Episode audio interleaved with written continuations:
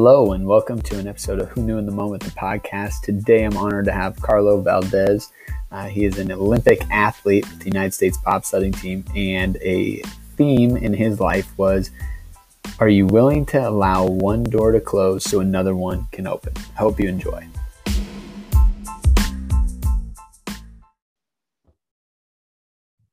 Right. Hello, everyone, and welcome to another episode of Who Knew in the Moment, the podcast. Today, I am honored to have Carlo Valdes with us, and uh, you're going to get to hear a fascinating story.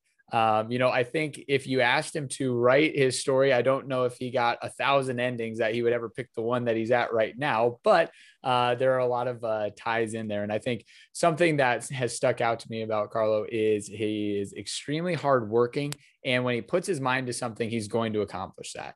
And uh, you're going you're gonna hear that highlighted today. So, Carlo, I want to start by highlighting uh, when you were a youngster, you had mentioned that you know one of your dad's friends in you know some rotary or you know some group had said hey maybe your sh- son should uh you know check out a track team mm-hmm. yeah that's where'd you dig that up that's actually funny um i didn't realize i was out there or that maybe it was but but anyway yeah uh that that all started when i was like six yeah. i was like six years old and yeah, our, our we used to have like these city meets. Um, uh, man, what, what was it called? I think it was like SMAF or something. Uh, I forgot what it stood for. Southern California, something. I don't know. But anyway, yeah, I uh, I don't know. One of my one of my best friends at the time was like running, and he ran that same track meet uh, in Newport Beach. Um, and what I did was the, the, the either like the 50 meter or the 55 meter in the hundred. Um, and you know, the guy, I don't know, they thought, you know, I'd do well. And, you know, I ended up winning that race and qualifying for the next step um, and stuff like that. I mean, I don't know how it ended up that year, but that's how like the whole track thing started, how I got into organized track and, uh, and yeah, like set, set a record for my age group. I think I still have, I still have like three records no um, across like different age groups. Um, for for that meet and and if even even won a few like overall like Southern California titles through that. But yeah, I did I did that meet like up until I was in junior high, I believe. Okay. So and it was it was a weird it was a weird meet because they don't allow you to wear spikes. You can only wear like distance running shoes or waffles. Yeah. Um but yeah, that, that's that's that's a long time ago. But that's that's how like my time in track started. Really, I yeah. started went to that meet and just kind of you know bloomed from there. Got got organized or got into organized teams like AAU, Irvine Cougars, yeah, uh, Irvine Lightspeed, um, and even ran unattached um, over the years. But but yeah, you know that's how that's how I just it all started. Absolutely. Yeah. Well, and so you talk about how, you know, growing up, loving athletics, right? You know, um, track was not the only thing you did. You also played football, but you had mentioned that the love of your life was basketball at that time. And so talk about how you, you know, developed the all the different sports and, you know, playing multiple sports in California, right? It's not like you were in some small, tiny town. I mean, you're playing at a, at a large level. Yeah. Um, yeah. I was doing NJB stuff at the time also um, yeah, and I like basketball. You know, I, I I like the Jazz. I was a Jazz fan. I liked Karl Malone and John Stockton. You know, even when they were getting beat by the Bulls that time in the finals, still a fan. I, I, go to Lake. I go to uh, you know the Great Western Forum when the, they were playing the Lakers, and you know just have all my Jazz stuff on. Um, this was before I was a Lakers fan, and then once once Kobe came in the picture, and I was you know became a Lakers fan, Kobe yes. fan, stuff like like instantly when he was a rookie. Um, yeah, and, and I want to do basketball because I wasn't playing football yet. You know, once I started playing football, then I'm like, all right, well, football is the thing. So I started playing at like seven, very young, tackle yeah. football at Junior All American. Um, so yeah, that that's you know that, that was it's literally the start of, of all that because before even before that I was doing like soccer and swimming and gymnastics. I was I was doing a bunch of things just to like create athletic awareness. I don't know if my parents knew what they were doing at the time, but they put me in anything. So yeah, um, but yeah, you know that, that that's you know being in, like you said, being in an area where it's pretty uh, you know, competition's pretty high. Yeah. I, I, just, I didn't know any better at the time. I was just, we're just keeping it fun back then. So yeah, yeah, I didn't really think about that stuff. I love it. Now, as you progress into high school, uh, you really start showing a lot of promise. I mean, you set uh, what high, high school record for discus. Uh, you were mm-hmm. obviously excelling on the football field and talk a little bit about that you know um, having some success there and the confidence that that gave you as you started pursuing and evaluating you know the next level and uh, looking at collegiate athletics. Yeah so i knew in high school i i, I knew i had to um, like just narrow it down and just focus on one or two things. So i was focusing on football and track at the time.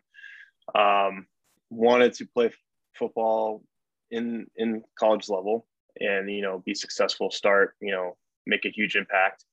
Um, and i was on track for that. And you know i, I had scholarship offers actually to uh, arizona state and washington state. Yeah. uh, but those fell through. Um, washington state fell through because of coaching change like the whole administration got fired essentially. And then at arizona state the coach that i wanted to be with ended up leaving hmm. uh, to go to the nfl yep. So so then you know my my last my backup schools for that were you know UCLA and Oregon, and I'd have to walk on there. Um, so I ended up you know choosing UCLA while keeping track as a, another option as well because you know I, I love track. I was doing it, kept me kept me functional, kept me yeah. fast. Yeah. Um, you know, not knowing what it would lead to, but uh, but yeah, you know, I was, was pretty an all around athlete. You know, I, uh, you know, sprinted 100, 200, did the four by one, and also threw discus. Yeah, set set the school record at that time. Um, so I, I really, if I was going to do track, it would be I thought I was going to be more of a decathlete. Yeah. Um, which I ended up doing my first year. So oh. uh, at UCLA. Yes. And and yeah, once once you know high school happened, yeah, a lot of good things happened, a lot of records you know, successful high school career, if you want to call it that, at Mater Dei. And uh, yeah, just set me up for for UCLA, and you know, ended up playing football for that first year uh, as a redshirt, yeah. just doing scout team stuff, and uh, and then from there, I also did track, and I knew after that first year, okay, I'm like, this is too much. I have to decide what I want to do, and that's when I said, you know, I'm going to focus on tracks. That's where I think my best opportunity is going to be for right now, and I love both, but you know, you know, I loved track more at that time. So, um, not knowing, you know, I, I was when when you're young, you don't really think about the big picture, right? You just think about the now. Um, so, you know, knowing what I know now, I might have stuck with football, but then again, it, I wouldn't have evolved to bobsled. Right. So, you know, you got to, you got to look at it different ways. Absolutely. So just talk a little bit about that. Um, you know, with having a love for football, also having a love for track, right? I mean, anytime you're good enough to go division one in both, you're clearly enjoying and good at that. But talk a little bit about that eventual decision to say, all right, football, I'm done and I'm going to move to track because that, that's not an easy thing, right? I mean, people struggle with that all, I mean, you see pros yeah. retire, right? And they struggle with that. So, I mean, talk a little bit about that as, you know, 19 year old making that big of a you know life choice there. It was tough. Yeah. it was it was a really tough decision. Um like I, I remember the whole thing. I remember like saying this is what i'm going to do telling people like you know my parents one of my coaches back home one of my mentors um and then walking into uh, rick Neuheisel's office. That was his right after his first year coaching um, at ucla and i just remember just breaking down and you know yeah. Yeah tears coming out you know my eyes and stuff and it was just it was just tough. I didn't realize how tough it was going to be because i was just closing the, the, the book on uh man like 12 years of football really. Right. yeah. Um you know since i was seven all the way up through i was you know 19 so so it was just tough for me. It was tough for me to to accept that you know but ultimately i did and just ran with it because I knew, okay, once I make the decision, I can't go back and change anything because, you know, that's just not the person I am. You know, I, right. I once I fully commit to something, I'm going to commit to it. Um, so yeah, committed to track, did the decathlon that first year. Um, you know, was really happy where I was going because I was learning new events and things were going well. And then ultimately, just because I had the thrower sprinter combo, yeah, my coach at the time, Art Venegas, wanted me just to stick with javelin. Yep. And then and then he then ended up coming back, and then another coach came in who was a, a you know throws coach also, but more specifically, you know, was handled more javelin throwers and hammer throwers, and he said the same thing. He's like, "Hey, Art was right. You know, I'm going to make you a javelin thrower." So I ended up throwing javelin for the rest of my four years I was there, and uh, that's when I got bigger. You know, I got a little faster too um, you know, because the, the strength aspect of it, you know, getting all that muscle. And I went from like 190 to like 220. Um, so it was crazy how it all evolved into that. And, uh, but yeah, I was fully committed to whatever I, you know, I did and decided. Yes. And so to your point, your track and field experience progresses, right? You, you didn't end up doing what you started with, but there, there's a, uh, probably a first planting of a seed I think it was maybe your sophomore or junior year. One of your track coaches is there and is recommending that hey, two guys should try this bobsled thing. And he says, hey, when when you graduate, maybe you should try this bobsled thing as well. Now, at yeah. that moment, I mean, was that like a okay in one year, out the other year, and later on you came back to it, or was that something that you actively started to, you know, read about or learn about or you know ask questions on? Uh yeah, it, it, was just one of those things that was just kind of out of the blue. Yeah. Uh, where he told, you know, Andreas and Nick, um, hey, I think you guys would be great at this. You need to be strong and fast. That's really it. So just do a combine, see what happens. So Andreas was graduating, so it made sense for him just to try it. And then Nick was a grad assistant and, you know, needed something to do in the off season, I guess. So so he tried it out as well, and they both made the team. And that's when he's like, "All right, well, if if they can make it, then you can make it." Yeah. Um. So yeah, it kind of got you know pushed aside because I was still only a third year at that time, and you know I was following closely what Andreas and Nick were doing, and you know they were competing on the World Cup tour, you know, doing well, getting some good results. Um, you know, they were they're also getting ready for the 2018 Winter Olympics, or not 2018, but 2014 in Sochi.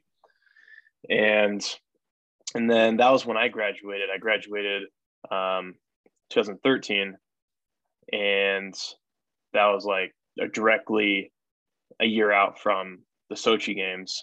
And you know, I, I knew it was going to be tough. I just I just didn't realize that I didn't really have a chance because they rely a lot of it on experience. Right. So I, I, I, was training for it, did a combine and stuff like that after I was done, but just didn't do enough, not nearly enough to even you know be on a radar. But I did enough to get my foot in the door for the next year. Yeah. Um, for the next quad after everything was done. So, so it was good. It was good that I did that, and you know I got I had to you know heal my body a little bit because I was pretty banged up from javelin. Javelin is not something that it's not a natural sport, not a natural uh, right. motion that you're doing. So I had a lot of things wrong with me. You know, I had Achilles tendinosis, I had elbow tendonitis, I, you know, shoulder was messed up. Uh, I had separated ribs, um, subluxations, if you want to call it that. And yeah, I just needed time to, to recover because it was brutal. Um, so, so yeah, it, it, it all worked out. You know, I, you know, after the Sochi games, went back, started training, I trained a full year for it, another combine. And then, uh, yeah, now, you know, seven years later, here I am. So, yeah. Well, so let, us not just breeze over this. So you use the term yeah. combine. Okay. So combine is a, uh, is a rigorous testing, right? And you're kind of showing off your athletic ability. Uh, but it's also very competitive in regards to the number of people that are trying out. So talk a little bit about that that competitive nature and you know what it takes to actually be relevant, showing up on the radar at a combine. Yeah, so combine or these combines are more just a test of potential yeah. and athleticism. Just like okay, is this guy is he an athlete? Yep. You know, would he would he fit? And so that's just like the first step of many. Right. So a lot of a lot of people think the combine's everything, which it's not. Yeah. Um, it just gets you an invitation to rookie camp. Yep. And from there, well, first of all, the combine, it's it's similar to other combines like the NFL combine, but we do 45 meter sprint, and then we get points based upon the full 45. or at the time for me it was 60, but now it's 45. Okay. Um, first 15 meters, then the 30 meter, then the 45, and then the flying 30. That's we get points and times for all those. Yeah. Then we do a standing broad jump. Um, and then we do a underhand shot toss with a 16 pound shot. Um, and then we do a one rep max clean and a three rep max squat. The max being 150 kilos in the clean and 200 kilos in the squat, which you know for for me now that's like nothing. Um, for for a lot of guys now it's nothing. Yeah. But when you first do it, it's like, all right, I haven't hit these numbers yet. Maybe I can hit these. So it's right. a good test. Yeah. Um, and you, you, depending on how many points you get, that's how you get invited to the com or to the rookie camp. You go through rookie camp, you get familiarized how to push a sled, technical wise. You know, just getting that feeling.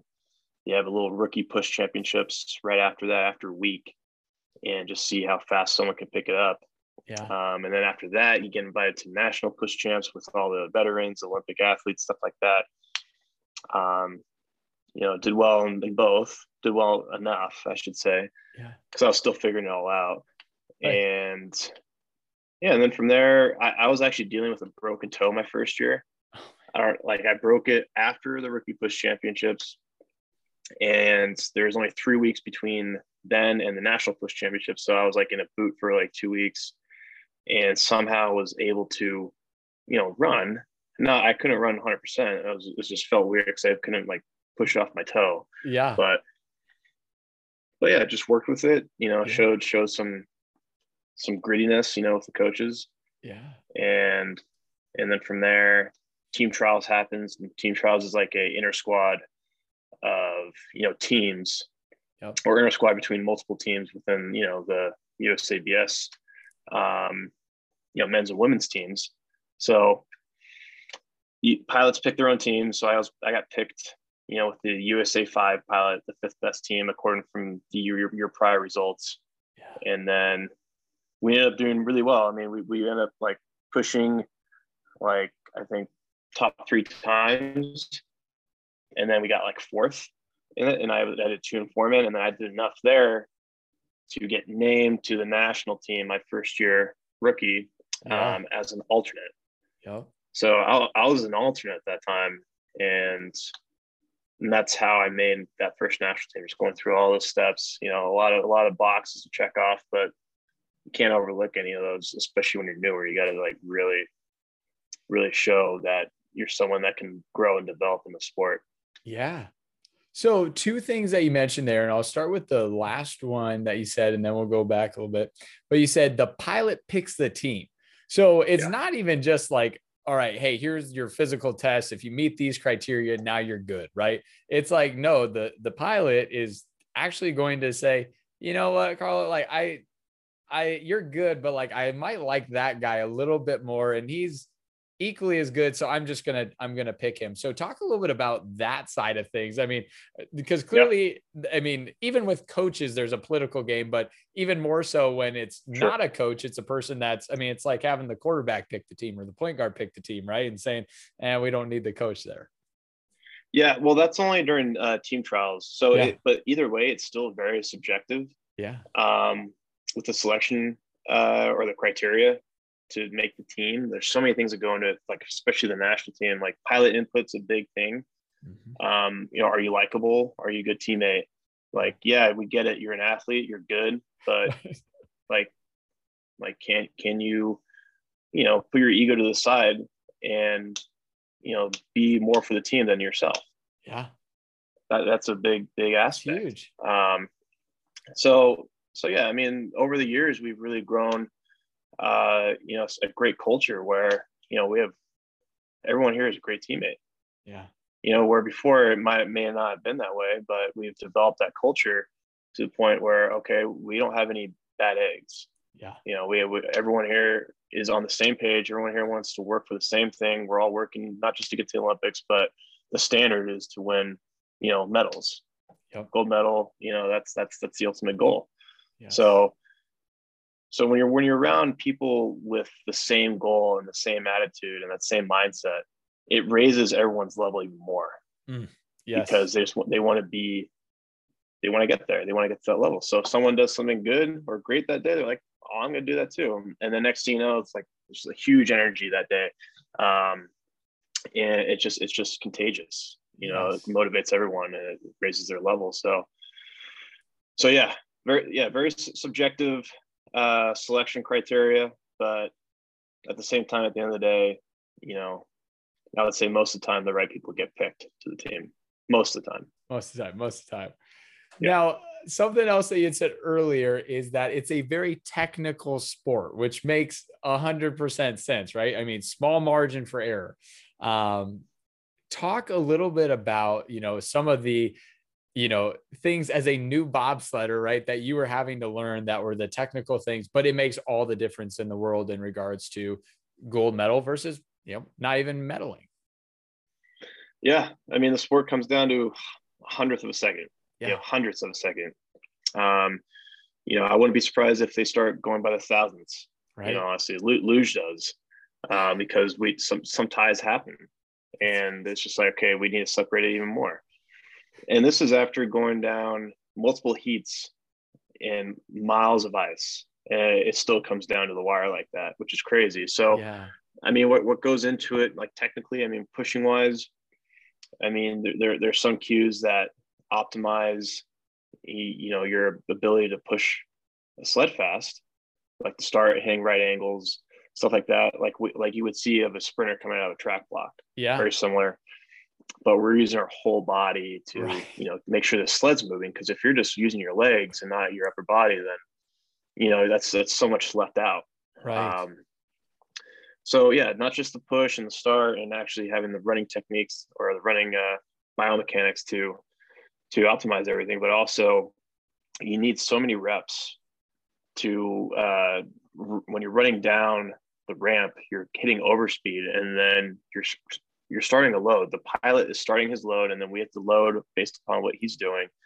And it has to be so synchronized to the point where we hop in, we need to make sure that we're maximizing our velocity. Right. Because because you can have a fast start, but if the velocity gets messed up at any point, then we lose speed. And if you don't have speed at the top of the track, then it's going to compound at the bottom. Yeah. So it, it's just huge. Um, those those precious hundredths just go away, and we need to make sure that we do a ton of reps just loading and synchronizing ourselves you know just one by one by one by one it's like ballet on ice you know yeah um and you see that on tv you're like man these guys are like well tuned right, right. Um, and yeah it's just we, we've done it so many times and we don't have to think about it anymore that it's just it's just natural for us um and it, and it looks and it looks good you know after yeah. a while especially when you've been with with a specific team for a while too. You just you just know what someone's going to do. Right. Yeah. Um. So so that I mean that's just like the first five six seconds right there. And right. Then, right. I was gonna say that's just the first five six seconds, man. Yeah, but it's huge because you can win and lose right there easily. Bingo. Um, and then after that, you know, we get we get in position to where we're in an aerodynamic profile, um, trying to create as least amount of drag as possible and then from there it's up to the pilot. The pilot mm-hmm. has you know he's got everything in his hands. You know he has got the d rings. He's the one that's been you know doing all the runs obviously has all the experience on these tracks. And the more experience the better of course. Right. Um and you know i'm not a pilot but you know they they do a lot of mine runs you know when they can't go on the track because you're limited with the amount of runs you can have on a track. Um you just can't go every every day for you know, six, eight, nine times, whatever, 10 right. times. It's just, it's too hard on your body. Yeah. Um, so we have to maximize the amount of reps we get each day, which is like two to three. Mm. That's it. Wow. Um, and yeah, and then from there, it's just you know, it's it's all about confidence with the pilots. So if they know it and they they know they're gonna nail it, it usually ends up that way. Yeah. Um, but down the track, you know, they gotta be clean. They gotta know when to enter, when to exit you know how to go through a turn with without um, you know steering too much because the less you steer the faster you're going to go. You're creating less friction that way. Right. And when you're doing more steering you're creating more friction with the runners on the ice. Yep. And it's taking time off. So yeah, it, it's you know there's so much that goes into it.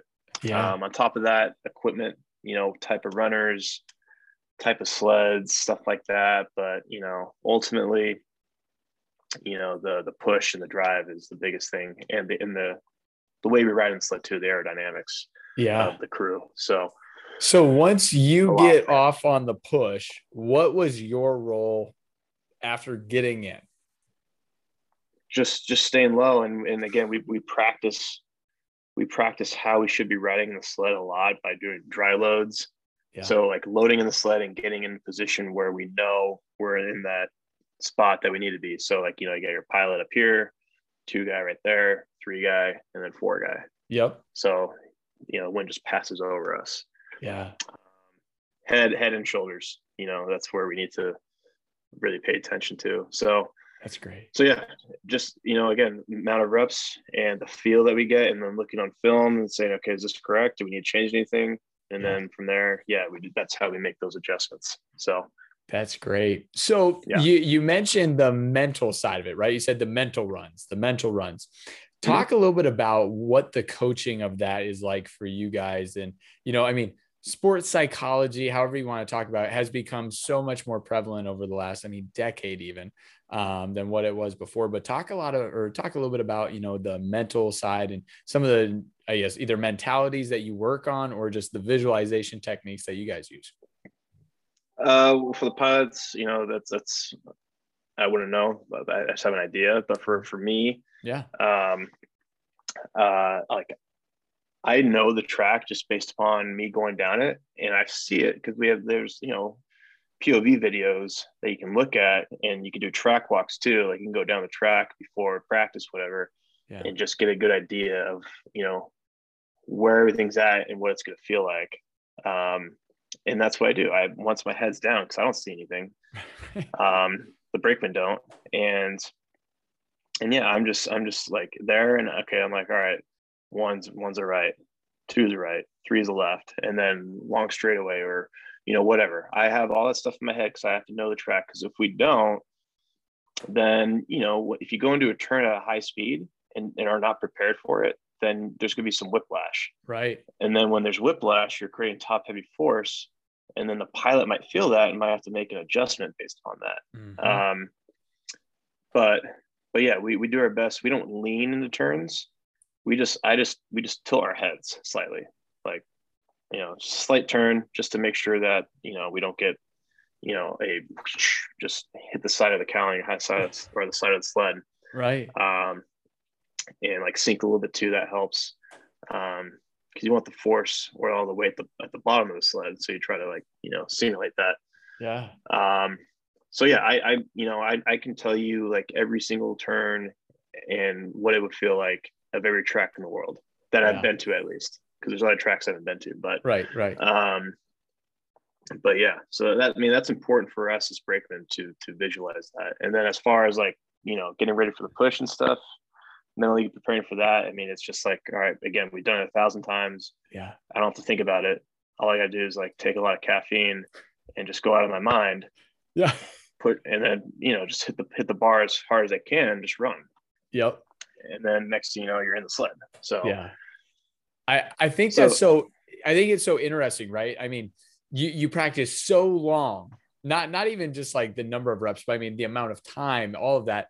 And, and the actual event is only, you know, seconds, right? I mean, you know, it's it's a very small amount of time, but it I mean that's such a transferable idea thought for whether it's business right i mean you, you should be practicing for these things time and time again so that way when you're in the moment you you can excel at that moment because you put in the pre you know preparation prior to it yeah, yeah, you know, it, it's just you you practice, you you make it a real thing, like you know, it's live.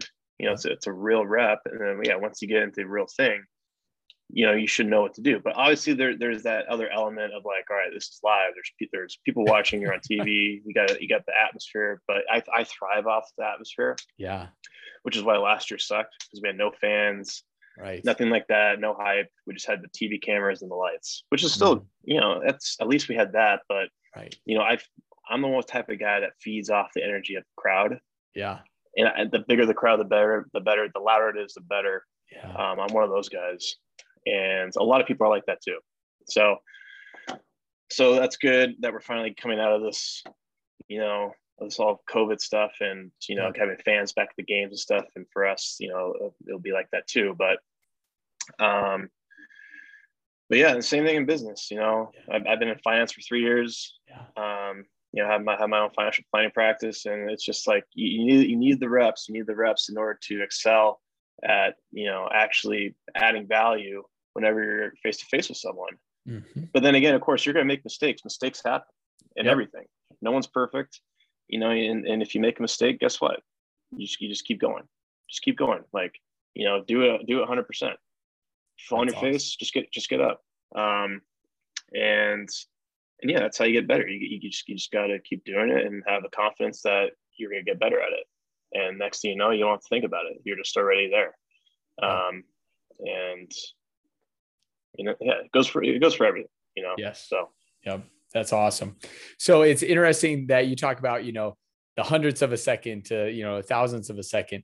Uh, I had Sean Pete on here, and I don't know if you heard of Sean or know Sean, but uh, he runs uh, Chip Ganassi's race car crew, and uh, he talks about the a very similar thing. You know, he talks about how we give people you know one second to get five you know bolts off of a tire and be able to change a tire, and he goes, mm-hmm. well. 0.2 seconds doesn't seem like a lot of time to anyone, especially not in a 500 lap NASCAR race. But when it comes down to the very end, 0.2 seconds is the difference between first and fourth place, right? And so that yeah. one bolt on a tire, it does matter. That's why we spend so much time practicing it. So to your point, you know, hey, that takeoff, you know, yeah, it seems like, well, it was only a half a second in the beginning, but that half a second in the beginning is the make or break between a medal and not even placing, right?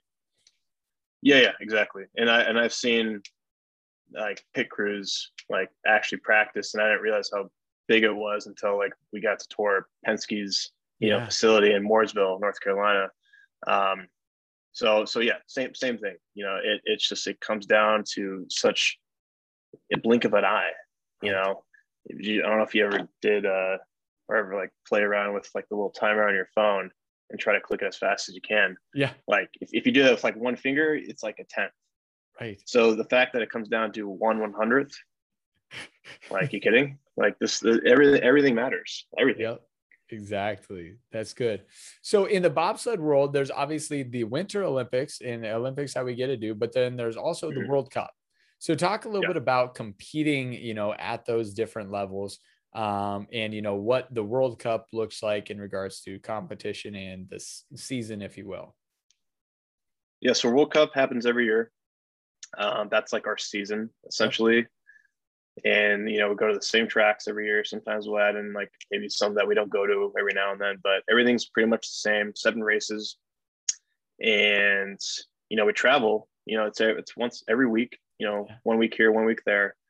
Uh, so we're, we're traveling a lot yeah. Um, and and then you know if in the year of uh, non-Olympic games we have World Championships, that's our you know start of our postseason if you want to call it that. Right. And then and then we'll have that, and then when we come back home, we'll have national championships, um, which is like for seeding for the next year, or for for buys, you know, yeah. onto the national team.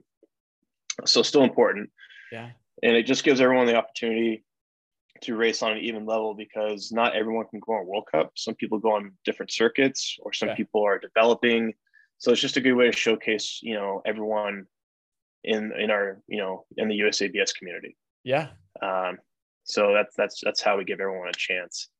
Um, and so, then from and then Olympic year, of course, that's you know, there's the Olympics instead of yeah. World Championships. So with that, then and this is me just not knowing um, if I'm you and I'm qualifying for the Olympic team, does that unit of guys compete on the World Cup tour together, or are there multiple teams and you might be with some of the same guys, but some of you know maybe alternates or different guys? Yeah, so so it depends. So okay. uh, the Olympic team is not named until a month prior to the Olympics, so they won't get named until January. Dang. Yeah. Yeah, yeah, yeah. fun stuff. Yeah, they um, watch you competing until the very end. Yeah, and that's like the same way with some sports too. Right. Um, but but yeah, I mean, ideally you'd want to be with the team most of the year that you're going to go with to the Olympics. But you know, if they want to see, you know, what the best combo is, who the best guys are. You know, we'll have two sleds on World Cup tour this year, so you know it's six brakemen, two pilots, and two alternates. Yeah. Um, yeah, I wish we had three, but you know, we'll have a third sled trying to get a shot on the lower circuits because that can still happen, by the way. Got it. They can still earn enough points. Um, and then, and then, yeah, I mean, it, the combos aren't really necessarily up to us. I mean, we, we can influence it in a way if it's, well, the way to influence is by getting results. So yeah, right. we got to get results. um, and if you're pushing fast together, then that's a good sign. Um, but if things aren't clicking, then yeah, they're going to switch things up. But what we do to prepare for that is we, you know, we make sure we're pushing together in these different combos, you know, all summer, all fall leading up to that to make sure that, okay, if this combo were to happen, we're prepared. Like we, right. we know each other. We, we've, we've done it. We might need a few reps to get on the same page again, like for practice, but ultimately like, you know, it should, it should work out, but it, again, it's not ideal. Mm-hmm. You know, mm-hmm. ideally, you'd want to have a, a, team set for the whole year, all the way through World Championships or the Olympics. But you know, for us, it's just it's it's a little it's a little more difficult. Um, but you know, we'll, you know, at the same time, we'll see. You know, there's a lot of potential combos that can happen this year. Um, you know, prior to the last Olympic year, we we even like kind of interchanging a few guys too and knew, okay, this might happen, this might happen. And then when it did, we were ready. We're yep. still pushing fast. So that's what we have to do. We just, yeah. just got to get reps in now so that we're not surprised later. Yep. So I would love to hear the recalling of your first opportunity when you found out you're going to get to represent the United States. I want to I want to talk about the actual Olympics because I know that was a just a monumental moment. But that when you found out that mm-hmm. you're going to get to represent the United States. Yeah, um, when they made a decision, you know, it really didn't hit me at that moment. Yeah. Um, like it was just like okay, like it's time, really. Yeah. Like yeah. it's time to get this, you know, cranking and you know show up and, and blow up, you know. But um, then when it did hit me, it, it hit me when I walked out of the tunnel um, for opening ceremonies. That's that's when it hits you. That's when it hits you for for a lot of people, really. And it's like, all right, well, this is crazy. I'm here. Right. Like, yeah, right. Um, because you got all the cameras in your face, you got all these people dancing everywhere, you got everyone in the stands. You, you know, it's just big energy. Yeah. Big, big energy. And you're just like, all right, this is sweet. Um, one of my ultimate goals finally achieved. And right. the last one would be winning a medal. So, so yeah, I mean, everything you put in, all the hard work over the years, you know, from a kid to, to now, all the different sports, coaches and, you know, support, like that's when it hits you. You're just like, all right, this is, this is why I did it.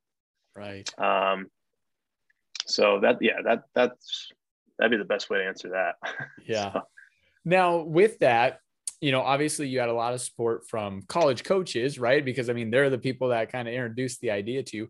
But did everyone support this? Were some people like carlo what are you doing? I mean like do you are you sure you shouldn't just go get a job you know? Like i mean oh, are we really pursuing a bobsled dream? Talk a little bit about that. Yeah. Yeah there's a lot of people that are just like what are you doing? Yeah they thought they thought it was cool. Yeah, right. But again, they, they didn't they didn't like I would say most of them are just like, the hell is he doing? You know? right. Which is which is fine. You know, I you know, I I just, you know, thought to myself, I'm like, all right, this is like literally my last go around of yeah. trying to, you know, make something work and trying to find something that works with my athletic ability. Yeah. Didn't even know I was gonna be pushing sleds, but it is.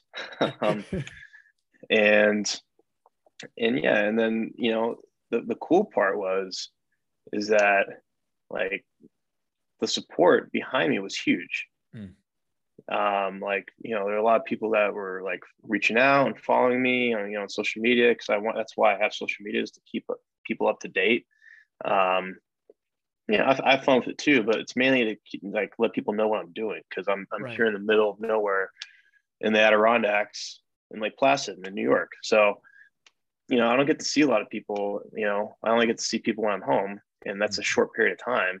Right. And luckily, I got to catch up with a lot of people the last two years when I took that time off. But you know, before that, it was just like, you know, blinders. The blinders were on big time. You know, they're they're on now that I'm here, and you know, you know, you don't like distractions, but you know, for me, I, I like, you know, social media is a good distraction for me because, you know, again, it, it helps people know I'm doing it, and there's a huge support system with comments and messages and you know things like that. People reaching out, and you know, it, it's cool to see how much I've gotten over the years and how many how many people and you know that group still growing to this day yeah um, of people that want to know what's going on yep. and you know want to be their support so um, but yeah when i first started yeah totally people are just like what are you doing? But now it's like seven years later they're yeah. like oh this is sweet. I can't believe you're still doing it. Right. It's same same thing with with finance. Like people like what are you doing? And now three years later they're like all right you're serious about it. So yep. um because because it's that's it's not an easy thing to to do. So you bet. uh, that's amazing. That's amazing. So, for you, post competing, do you ever see yourself wanting to do coaching, or is that something that coaching in the bobsled realm not even something that would you know be intriguing to you? No, no, I'm not going to coach bobsled. no, as much as I love the community and I love everyone that's been involved here and the town, and you know, just U, USOPC in general, USABS, like I, I just, you know, I can't stay here. Yep. I got to start a life, which luckily I have, and um, continue with that. Yep. So, but hell, I'm going to help out any way I can when I'm done, yep. you know, whether it's, you know, like supporting or um, reaching out to other athletes who are in the sport now or recruiting stuff like that yeah i'm still gonna like definitely do that i love it well. It is absolutely fascinating to see where you've come from to where you're at today. Uh nothing but you know best wishes for you as you continue to train and then uh, get to represent the united states again. But uh no man it was great to connect with you and i appreciate you uh sharing your story today. Yeah. Yeah thanks phil. I appreciate you having me on. And yeah it's always fun talking about this stuff you know it's because a lot again not a lot of people have have zero clue of what we do. So the more people know the more exposure we get it's just gonna you know add more insight uh, for them and more excitement for people who are watching the olympics not just summer but for winter too so yes yeah.